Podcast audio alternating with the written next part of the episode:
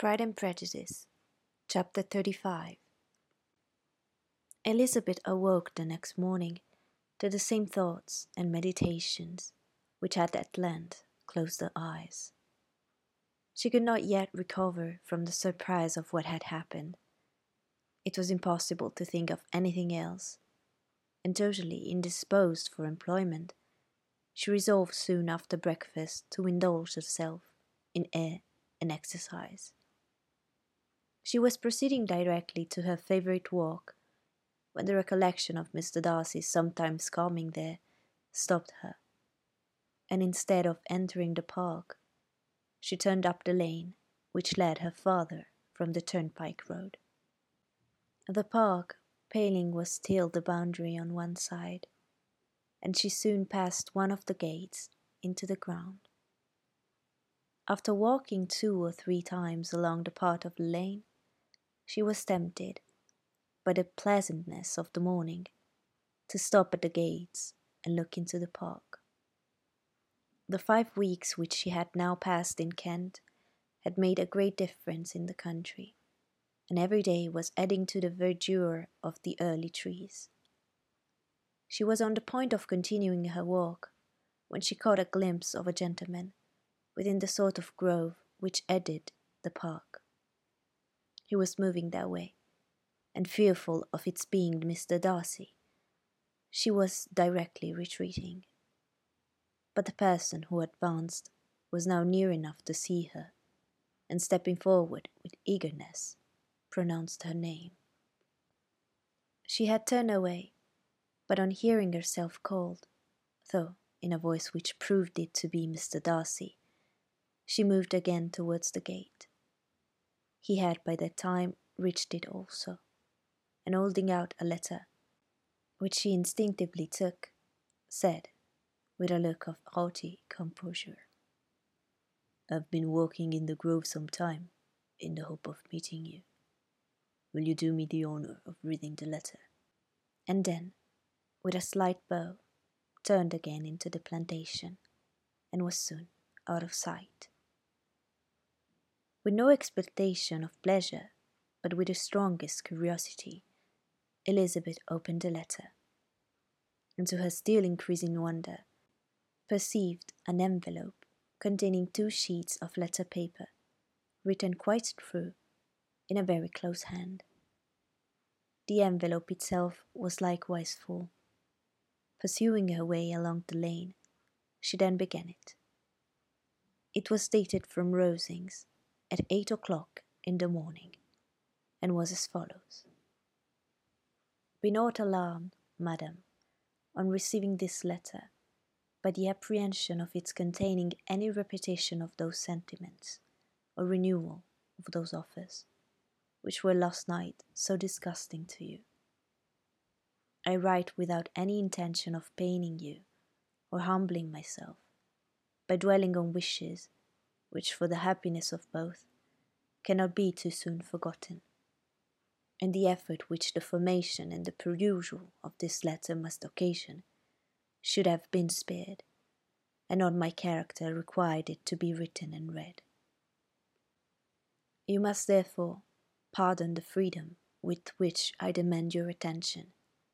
Your feelings, I know, will bestow it unwillingly, but I demand it of your justice two offences of a very different nature and by no means of equal magnitude you last night laid to my charge. The first mentioned was that regardless of the sentiments of either, I had detached Mr. Bingley from your sister, and the other, that I had, in defiance of various claims, in defiance of honour and humanity, ruined the immediate prosperity and blasted the prospects of Mr. Wickham. Wilfully and wantonly, to have thrown off the companion of my youth, the acknowledged favourite of my father, a young man who had scarcely any other dependence than on our patronage, and who had been brought up to expect its exertion, would be a depravity to which the separation of two young persons whose affection could be the growth of only a few weeks, could bear no comparison. But from the severity of that blame which was last night so liberally bestowed, respecting each circumstance, I should hope to be in future secured when the following account of my actions and their motives has been read. If, in the explanation of them which is due to myself, I am under the necessity of relating feelings which may be offensive to yours, I can only say that I'm sorry. The necessity must be obeyed, and further apology would be absurd. I had not been long in Hertfordshire before I saw, in common with others, that Bingley preferred your elder sister to any other young woman in the country. But it was not till the evening of the dance at Netherfield that I had any apprehension of his feeling a serious attachment. I had often seen him in love before. At that ball, while I had the honour of dancing with you, I was first made acquainted by Sir William Lucas' accidental information that Bingley's attentions to your sister had given rise to a general expectation of their marriage. Spoke of it as a certain event, of which the time alone could be undecided. From that moment, I observed my friend's behaviour attentively, and I could then perceive that his partiality for Miss Bennet was beyond what I had ever witnessed in him. Your sister I also watched. Her look and manners were open, cheerful, and engaging as ever, but without any symptom of peculiar regard. And I remain convinced, from the evening scrutiny, that though she received his attention with pleasure, she did not invite them by any participation of sentiment. If you have not been mistaken here, I must have been in an error. Your superior knowledge of your sister must make the letter probable. If it be so, if I have been misled by such error to inflict pain on her, your resentment has not been unreasonable. But I shall not scruple to assert that the serenity of your sister's countenance and air was such as might have given the most acute observer a conviction that however amiable her temper, her heart was not so likely to be easily touched. That I was desirous of believing her indifferent is certain, but I will venture to say that my investigations and decisions are not usually influenced by my hopes or fears. I did not believe her to be indifferent because I wished it. I believed it on impartial conviction, as truly as I wished it in reason. My objections to the marriage were not merely those which I last night acknowledged to have required the utmost force of passion to put aside in my own case. The want of connection could not be so great an evil to my friend as to me, but there were other causes of repugnance, causes which, though still existing, and existing to an equal degree in both instances, I had myself endeavoured to forget, because they were not immediately before me. These causes might be stated, though briefly. The situation of your mother's family, though objectionable, was nothing in comparison of that total want of propriety, so frequently, so almost uniformly betrayed by herself, by your three younger sisters, and occasionally even by your father. Pardon me. It pains me to offend you, but amidst your concern for the defects of your nearest relations, and your displeasure at this representation of them, let it give you consolation to consider that to have conducted yourselves so as to avoid any share of the like censure its praise no less generally bestowed on you and your eldest sister, than it is honourable to the sense and disposition of both. I will only say, Father, that from what passed that evening, my opinion of all parties was confirmed, and every inducement heightened. which could have led me before to preserve my friend from what I esteemed a most unhappy connection. He left Netherfield for London on the day following, as you am certain remember, with the design of soon returning. The part which I acted is now to be explained.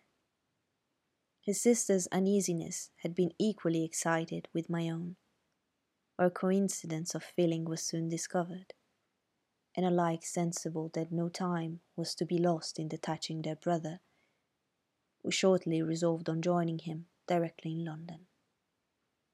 We accordingly went, and there I readily engaged in the office of pointing out to my friend the certain evils of such a choice. I described and enforced them earnestly. But, however, this remonstrance might have staggered or delayed his determination. I do not suppose that it would ultimately have prevented the marriage, had it not been seconded by the assurance, which I hesitated not in giving, of your sister's indifference. He had before believed her to return his affection with sincere, if not with equal, regard but Bingley has great natural modesty, with a stronger dependence on my judgment than on his own. To convince him, therefore, that he had deceived himself was no very difficult point. To persuade him against returning into Hertfordshire when that conviction had been given was scarcely the work of a moment. I cannot blame myself for having done thus much. There is but one part of my conduct in the whole affair on which I do not reflect with satisfaction. It is that I condescended to adopt the measures of art so far as to conceal from him your sister's being in town. I knew it myself, as it was known to Miss Bingley.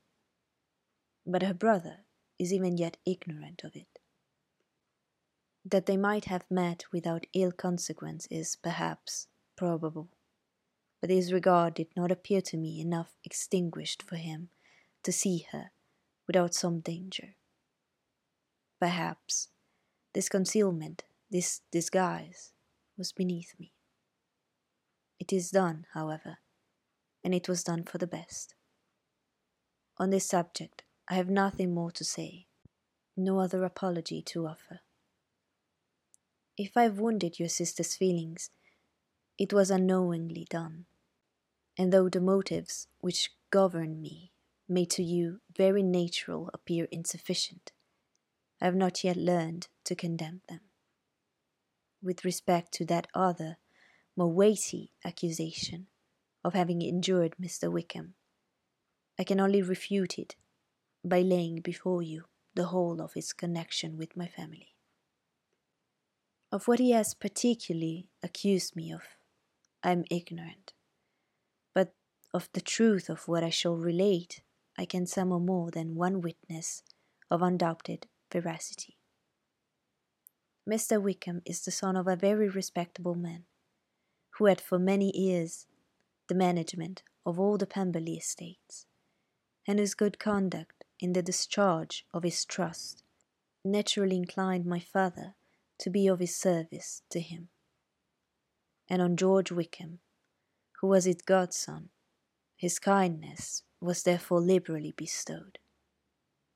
My father supported him at school, and afterwards at Cambridge, most important assistance, as his own father, always poor from the extravagance of his wife, would have been unable to give him a gentleman's education. My father was not only fond of this young man's society, his manners were always engaging, he had also the highest opinion of him, and hoping the church would be his profession, intended to provide for him in it. As for myself, it is many, many years since I first began to think of him in a very different manner. The vicious propensities, the want of principle, which he was careful to guard from the knowledge of his best friend, could not escape the observation of a young man of nearly the same age with himself, who had opportunities of seeing him in unguarded moments, which Mr. Darcy could not have. Here, again, I shall give you pain. To what degree you can only tell. But whatever may be the sentiments which Mr. Wickham has created, a suspicion of the nature should not prevent me from unfolding his real character. It adds even another motive. My excellent father died about five years ago, and his attachment to Mr. Wickham was to the last so steady that in his will he particularly recommended it to me to promote his advancement in the best manner that his profession might allow. And if he took orders, desired that a valuable family living might be his as soon as it became vacant. There was also a legacy of one thousand pounds. His own father did not long survive mine, and within half a year from these events, Mr. Wickham wrote to inform me that, having finally resolved against taking orders, he hoped I should not think it unreasonable for him to expect some more immediate pecuniary advantage in lieu of the preferment by which he could not be benefited. He had some intention, he added, of studying the law, and I must be aware that the interest of one thousand pounds would be a very insufficient support therein. I rather wished than believed him to be sincere, but at any rate was perfectly ready to accede to his proposal. I knew that Mr. Wickham ought not to be a clergyman. The business was therefore soon settled. He resigned all claim to assistance in the church, were it possible that he could ever be in a situation to receive it, and accept in return three thousand pounds. All connection between us seemed now dissolved. I thought too ill of him to invite him to Pemberley or admit his society in town. In town, I believe, he chiefly lived, but his studying the law was a mere pretence, and being now free from all restraint, his life was a life of idleness and dissipation. For about three years I heard little of him, but on the decease of the incumbent of a living which had been designed for him, he applied to me again by letter for the presentation. His circumstances, he assured me, and I had no difficulty in believing it, were exceedingly bad. He had found the law a most unprofitable study and was now absolutely resolved on being ordained, if I would present him to the living in question, of which he trusted there could be a little doubt, as he was well assured that I had no other person to provide for, and I could not have forgotten my revered father's intentions. You will hardly blame me for refusing to comply with this entreaty, or for resisting every repetition of it. His resentment was in proportion to the distress of his circumstances, and it was doubtless as violent in his abuse of me to others as in his reproaches to myself. After this period, every appearance of acquaintance was dropped. How he lived, I know not. But last summer he was again most painfully obtruded on my notice. I must now mention a circumstance which I would wish to forget myself, and which no obligation less than the present should induce me to unfold to any human being. Having said thus much, I feel no doubt of your secrecy. My sister, who is more than ten years my junior, was left to the guardianship of my mother's nephew, Colonel Fitzwilliam and myself. About a year ago, she was taken from school in an establishment formed for her in London, and last summer she went with the lady who presided over it to Ramsgate, and thither also went Mr. Wickham, undoubtedly by design, for there proved to have been a prior acquaintance between him and Mrs. Younge, in whose character we were most unhappily deceived. And by her connivance and aid, he so far recommended himself to Georgiana, whose affectionate heart retained a strong impression of his kindness to her as a child, that she was persuaded to believe herself in love, and to consent to an elopement. She was then but fifteen, which must be her excuse and after starting her imprudence, I am happy to add that I owed the knowledge of it to herself. I joined them unexpectedly a day or two before the intended elopement, and then Georgiana, unable to support the idea of grieving and offending a brother, whom she almost looked up to as a father, acknowledged the whole to me. You may imagine what I felt and how I acted regard for my sister's credit and feelings prevented any public exposure. But I wrote to Mr. Wickham, who left the place immediately, and Mrs. Younge was, of course, removed from her charge. Mr. Wickham's chief object was unquestionably my sister's fortune, which is thirty thousand pounds but I cannot help supposing that the hope of revenging himself on me was a strong inducement. His revenge would have been complete indeed. This, madam, is a faithful narrative of every event in which we have been concerned together. And if you do not absolutely reject it as false, you will, I hope, acquit me henceforth of cruelty towards Mr. Wickham. I know not in what manner, under what form of falsehood he has imposed on you, but his success is not perhaps to be wondered at, ignorant as you previously were of everything concerning either. Detection could not be in your power, and suspicion certainly not in your inclination. You may possibly wonder why all this was not told you last night. But I was not then master enough of myself to know what could ought, to be revealed. For the truth of everything here related, I can appeal more particularly to the testimony of Colonel Fitzwilliam, who, from our near relationship and constant intimacy, and still more as one of the executors of my father's will, has been unavoidably acquainted with every particular of these transactions.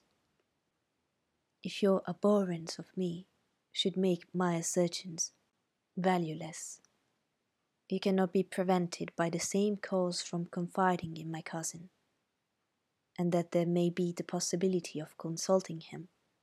I shall endeavour to find some opportunity of putting this letter in your hands in the course of the morning. I will only add, God bless you. Fitzwilliam Darcy.